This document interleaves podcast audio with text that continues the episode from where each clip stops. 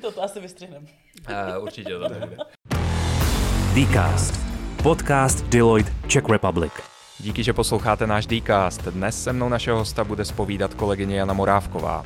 Jan Sohar stojí v čele skupiny Advacam. Pod tu spadá několik firm zabývající se rentgenovou technologií v řadě různých odvětví. Ceřiná společnost Inside Art například pomocí rentgenu zkoumá pravost světoznámých uměleckých děl. V pražských Holešovicích se tak ověřovala pravost díla třeba od Van Chocha. Dále Advacam dodává měřiče kosmického záření pro americkou vesmírnou agenturu NASA a aktuálně vyvíjí ve spolupráci s ČVUT autonomní drony, které budou sami odhalovat radiaci. Se svým společníkem vědcem Janem Jakubkem se soustředí i na oblast zdravotnictví, kde rentgenovou technologii rozvíjí za využití robotů.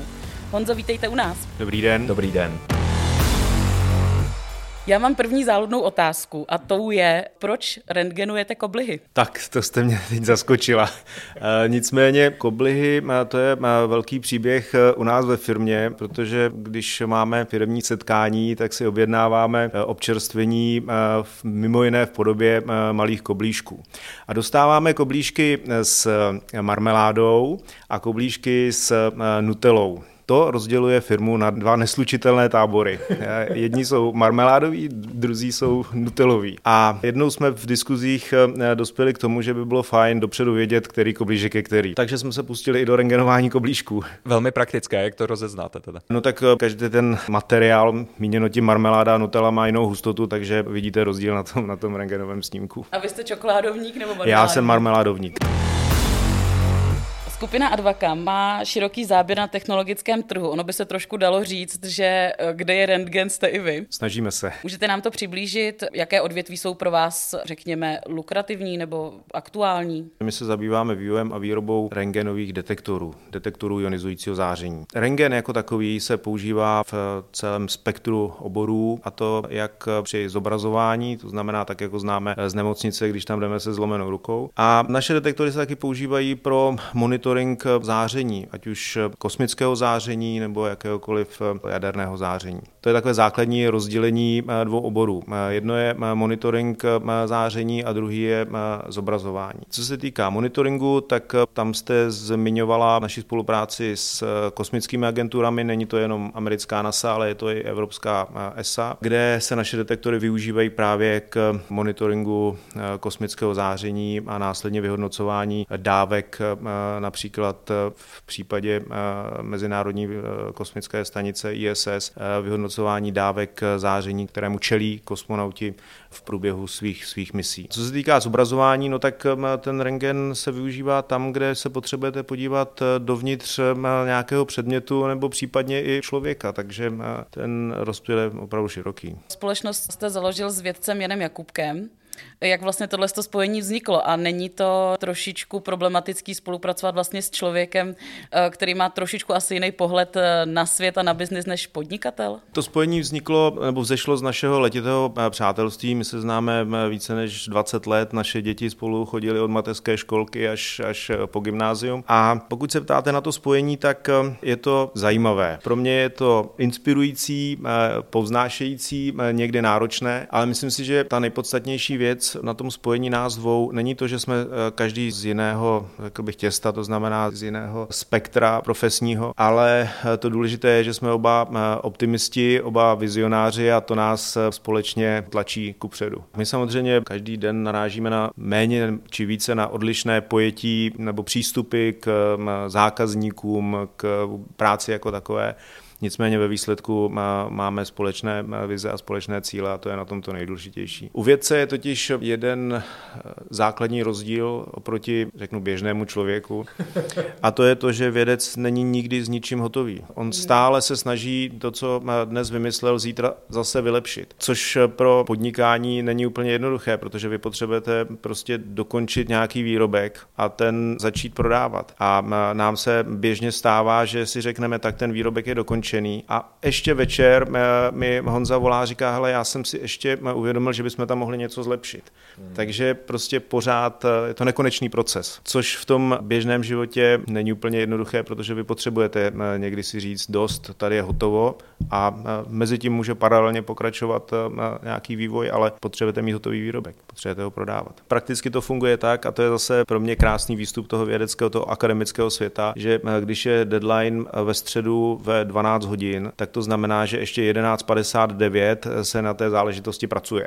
Jak e, vlastně řešíte ty svoje spory? Kdo má to poslední slovo? Já musím říct, že my jsme opravdu jako e, dobří, dobří přátelé a myslím si, že se za tu éru, co spolu podnikáme, nikdy nestalo, že bychom se pohádali. E, my prostě diskutujeme a snažíme se dojít k nějakému konsenzu. V případě potřeby si k tomu přizveme nějakého arbitra z firmy, který nám do toho vnese jako vnější pohled, ale řešíme všechny věci konsenzuálně.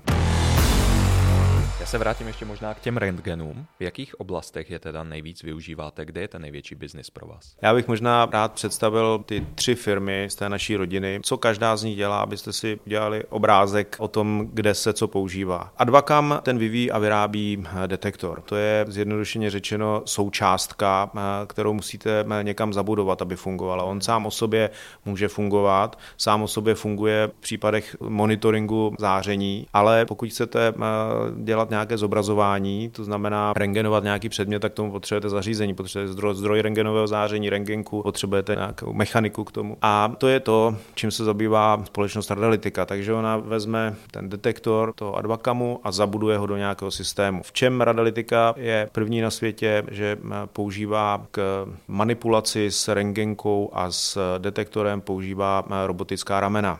Eh, která jsou synchronizovaná jedno s druhým a tím získáváme eh, naprostou volnost v zobrazování 3D objektů, to mhm. znamená nejenom v tom klasickém fotografování, eh, ale i v trojrozměrném zobrazování. A pak je Insight Art a ten celou tuhle technologii využívá pro konkrétní aplikaci a to je analýza uměleckých, uměleckých děl. Mhm. Takže rengenujeme v Insight Artu obrazy, sochy, vázy, Eh, cokoliv. Insight Art je eh, příběhem toho, kde je, eh, se využívá naše technologie pro konkrétní obor. Radalitika ta, tu svoji technologii nabízí široce do průmyslu. Jednáme s výrobci automobilů, kde se rengenují například sváry na karosériích, na sedadlech vozů, prostě různě namáhané části, kde ten operátor nebo ta výstupní kontrola potřebuje vidět, že to místo je pevné tak, jak má být. Vstupujeme do leteckého průmyslu, to je zase oblast kompozitních materiálů, kde opět rengenujeme vnitřní struktury částí trupů, letadel, křídel, tam, kde ten díl nebo ta část toho letadla se nejvíc namáhá. A Mimo to vstupujeme taky do zdravotnictví, kde ta cesta je nejdelší, protože tam k tomu, aby jsme mohli používat tu naší technologii pro humánní medicínu, to znamená k zobrazování eh, člověka. Potřebujeme eh, hlubokou certifikaci, eh, která nám zabere spoustu času a je to náročná dlouhá cesta, ale směřujeme tam taky. Jak se tomu biznisu daří? A kde se daří nejlíp? Ta naše firmní rodina, když bych to vzal jako celek, má za sebou zhruba sedm let práce. A je to sedm let primárně vývoje. Řekl bych poslední rok, dva jsme se teprve dostali k tomu, aby jsme měli hotový připravený produkt, kterým eh, můžeme nabízet pro konkrétní aplikace. Ty první roky jsme strávili tím, že jsme primárně naše produkty nabízeli do akademického sektoru, takže zjednodušeně řečeno eh, výsledek vědeckého vývoje se primárně nabízí použití vědcům. Mezi naše zákazníky patří prakticky většina univerzit a výzkumných pracovišť po celém světě. A to je to, co eh, tu firmu ekonomicky drželo nad vodou do té doby, než se teď začíná etablovat i v tom průmyslovém sektoru, kde už máme první eh, zákazníky, kteří zabudovali eh, nebo zabudovávají naše detektory do svých eh, zařízení, ať už je to elektronová mikroskopie, různé analytické přístroje, nebo jsou to už i zařízení pro rengenování například svárů. Hodně hm, silný je v tomhle petrochemický průmysl, kde se prakticky v rafineriích kontrolují sváry kontinuálně. Každé nějaké období musíte všechny sváry na těch potrubích namáhaných eh, musíte kontrolovat.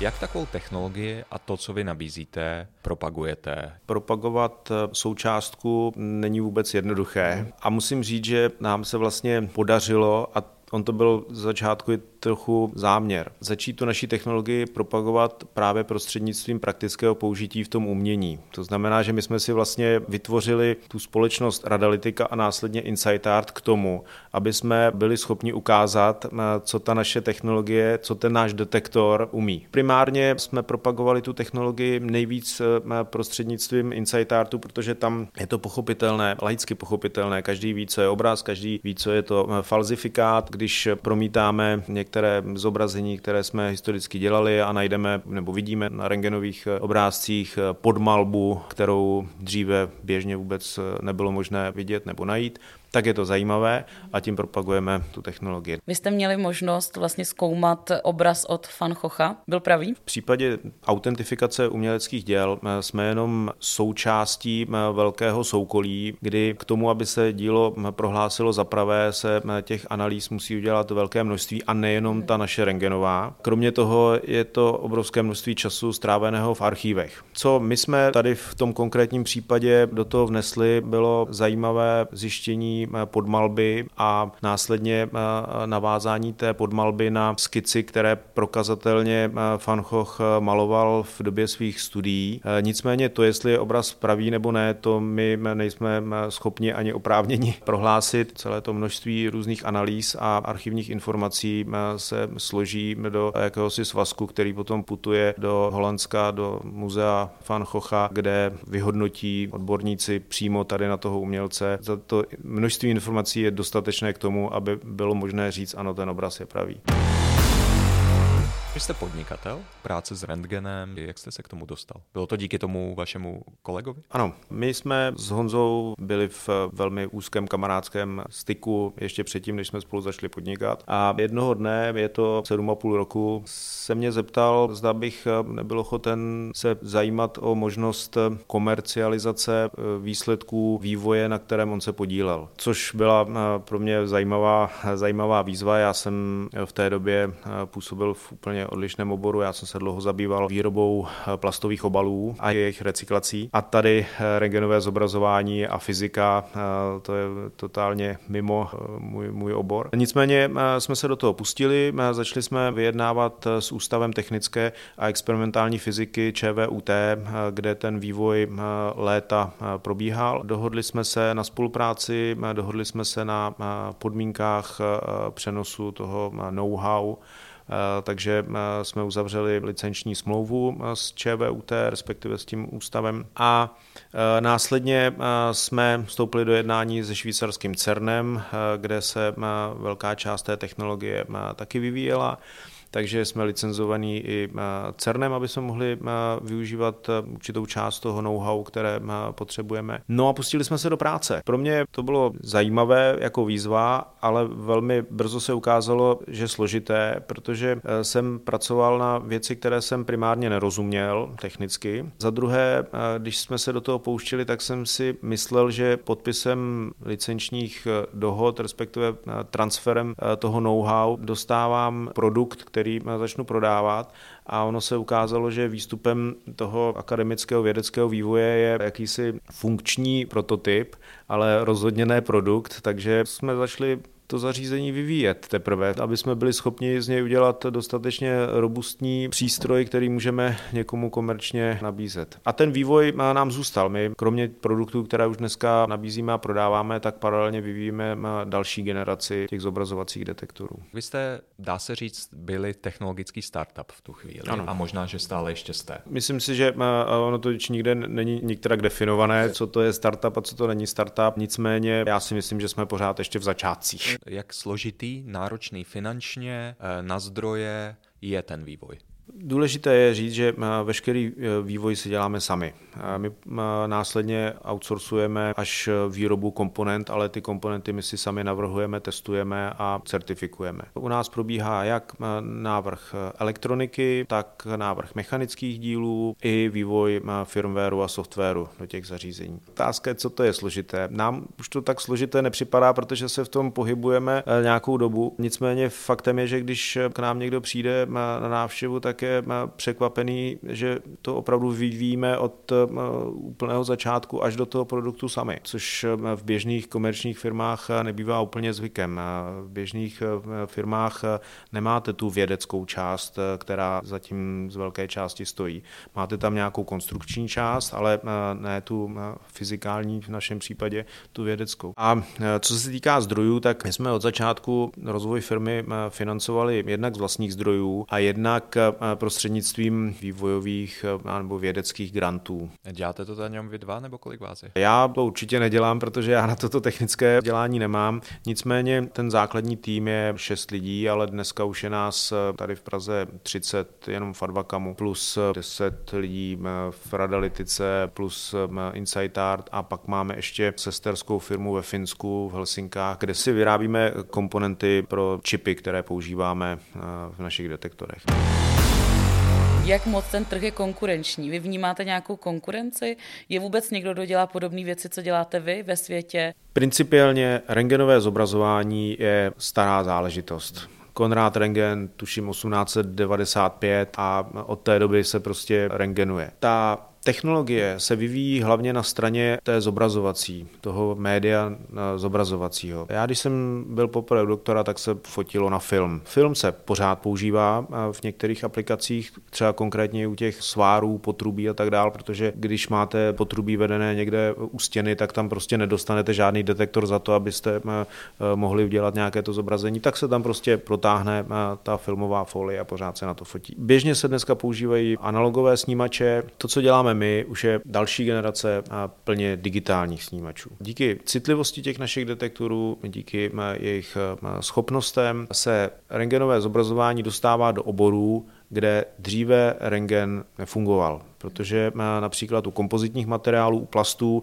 když chcete prosvítit eh, nějaký sklolaminát, tak pokud nemáte dostatečně citlivý detektor, tak vlastně eh, vidíte akorát přesvícený obrázek a nevidíte tu vnitřní strukturu. Díky tady té nové technologii detektorové my dneska eh, vidíme kompletní strukturu materiálovou uvnitř, včetně struktury vláken, i jsme schopni spojením metod ultrazvukového snímání a rengenového snímání vidět případné vlastně delaminace, to znamená nespojitost jednotlivých vrstev toho kompozitního materiálu. Takže eh, konkurenci máme v tom standardním rengenovém zobrazování, ale eh, my přicházíme jakoby eh, s novou generací rengenového zobrazování a tam se eh, ta konkurence teprve tvoří. Když si člověk představí rengen, tak si představí, že buď vám zrengenujou nohu, je tam asi nějaký jako záření, který není úplně dobrý pro člověka, nebo jedete do tunelu na takzvaný CT a to taky není moc dobrý. Ty vaše metody jsou schopné i vlastně nějakým způsobem odfiltrovat tu velice laicky řečenou jako tu nebezpečnost pro toho člověka? Nebo... U rengenového zobrazování v případě humánní medicíny je to o dávce dávce, kterou ten člověk při tom rengenování obdrží. Co my jsme schopni tady do toho primárně přinést, je eh, snížení té dávky, protože ten detektor je citlivější, eh, tudíž nepotřebuje eh, tak velkou dávku toho záření k tomu, aby se vytvořil ten potřebný obraz. Každé snížení dávky v té medicíně je prostě vždycky ku prospěchu věci. I když je to relativně malé z pohledu nějakých procent, tak je důležité. A další, což si myslíme, že je převratná věc, ale ještě chvíli zřejmě potrvá, než se nám to podaří, než se nám podaří přesvědčit stávající eh, rengenology. Eh, my eh, díky tomu robotickému zobrazovacímu systému jsme schopni realizovat 3D zobrazení v reálném čase. CT znamená počítačová tomografie, což principiálně je o tom, že se udělá velké množství jednotlivých obrázků, které následně počítač složí dohromady a máte to 3D zobrazení. Co my děláme díky té volnosti těch našich robotických ramen, my dokážeme ten objekt 3D vidět v reálném čase, takže si ho prostě prohlížet hned. Je tam ještě další moment, kde si myslíme, že by to mohlo být zajímavé, kdy ten rengenolog, případně lékař, by se mu mohlo hodit vidět třeba konkrétně nějaký kloup, ještě i v pohybu, a on vidí, co se v, uvnitř vlastně děje a může se na to dívat z kteréhokoliv úhlu.